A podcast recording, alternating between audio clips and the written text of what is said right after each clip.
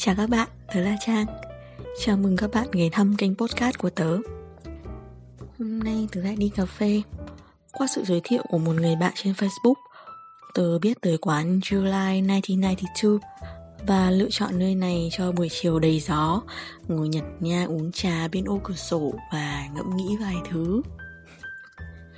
Tớ có một thói quen khá thú vị Đó là đi cà phê một mình. Nhắc tới đi cà phê thì chắc là mọi người sẽ nghĩ đến cảnh từng nhóm bạn cười đùa thật vui hoặc là những đôi tình nhân tay đan tay, mắt lồng mắt, đúng không nào? Trước kia tớ cũng nghĩ như vậy đó. Mỗi lần đi cà phê tớ thường đi cùng một hoặc vài người bạn. Chúng tớ cùng nhau trò chuyện, ăn bánh uống nước và chụp cho nhau những tấm hình thật là xinh. Nhưng mà rồi thời gian trôi qua, các bạn của tớ người thì ở xa, chẳng còn tiện gặp mặt nhau nữa. Người thì bận rộn với những công việc và trách nhiệm mới. Người thì kết hôn, bận bịu chăm sóc gia đình nhỏ, nên chẳng còn thời gian thảnh thơi để cùng nhau la cả quan xá được nữa. Tớ cũng hơi buồn nhưng cuộc sống mà. Mình phải học cách thích nghi với những sự đổi thay thôi, đúng không nào?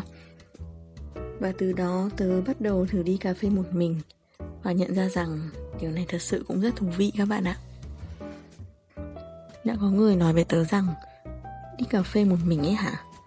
Chắc là chỉ ngồi chúi mũi vào điện thoại cả buổi thôi đúng không? Ôi không không không Không hề nha. Nếu mà chỉ để nghịch điện thoại thôi, Thì tớ sẽ chọn ở nhà.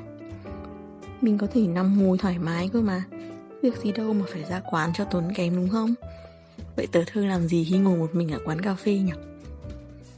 Những lúc này thì tớ thường dành thời gian để đọc sách Hoặc là viết gì đó các bạn đã từng nghe về tác dụng của việc thay đổi môi trường chưa?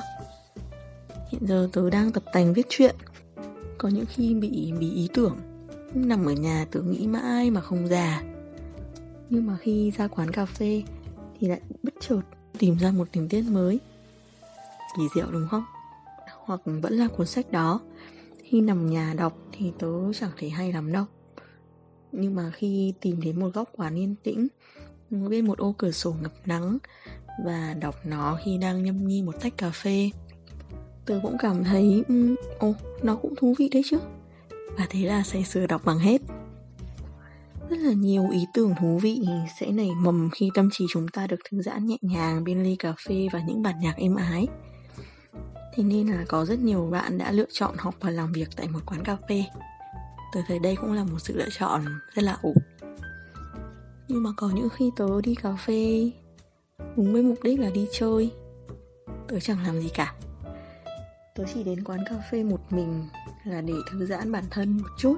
Sau những giờ làm việc mệt mỏi, tớ ngồi yên bên ly nước, quan sát mọi người xung quanh, lắng nghe câu chuyện của họ và lắng nghe những bản nhạc quán năng mở. Tâm trí của mình được thả lỏng, chìm vào một cảm giác rất là dễ chịu. Đôi lúc tớ nghĩ chúng ta dành khá nhiều thời gian để lắng nghe người khác. Từ người thân, người yêu, bạn bè, đồng nghiệp hay là khách hàng. Đến nỗi ta chẳng còn thời gian để mà lắng nghe bản thân nữa. Nên những buổi cà phê một mình như thế này Chính là lúc chúng ta dành thời gian nhìn sâu vào nội tâm của bản thân. Từ đó các bạn sẽ biết được mình muốn gì Và có thể làm gì để đạt được ước mơ lắng nghe lời trái tim mình muốn nói. Đây là việc quan trọng nhất trong hành trình học cách yêu thương bản thân mình hơn. Tớ nghĩ vậy. Đây chỉ đơn giản là như một chú mèo lười. Thư thả tận hưởng khoảng thời gian nhàn nhã không phải nghĩ suy gì hết. Uhm, những dòng này là một chút suy nghĩ của tớ về chủ đề cà phê một mình. Hôm nay cũng là cuối tuần rồi chúng mình hãy cùng rủ vài người bạn đi hẹn hò thôi.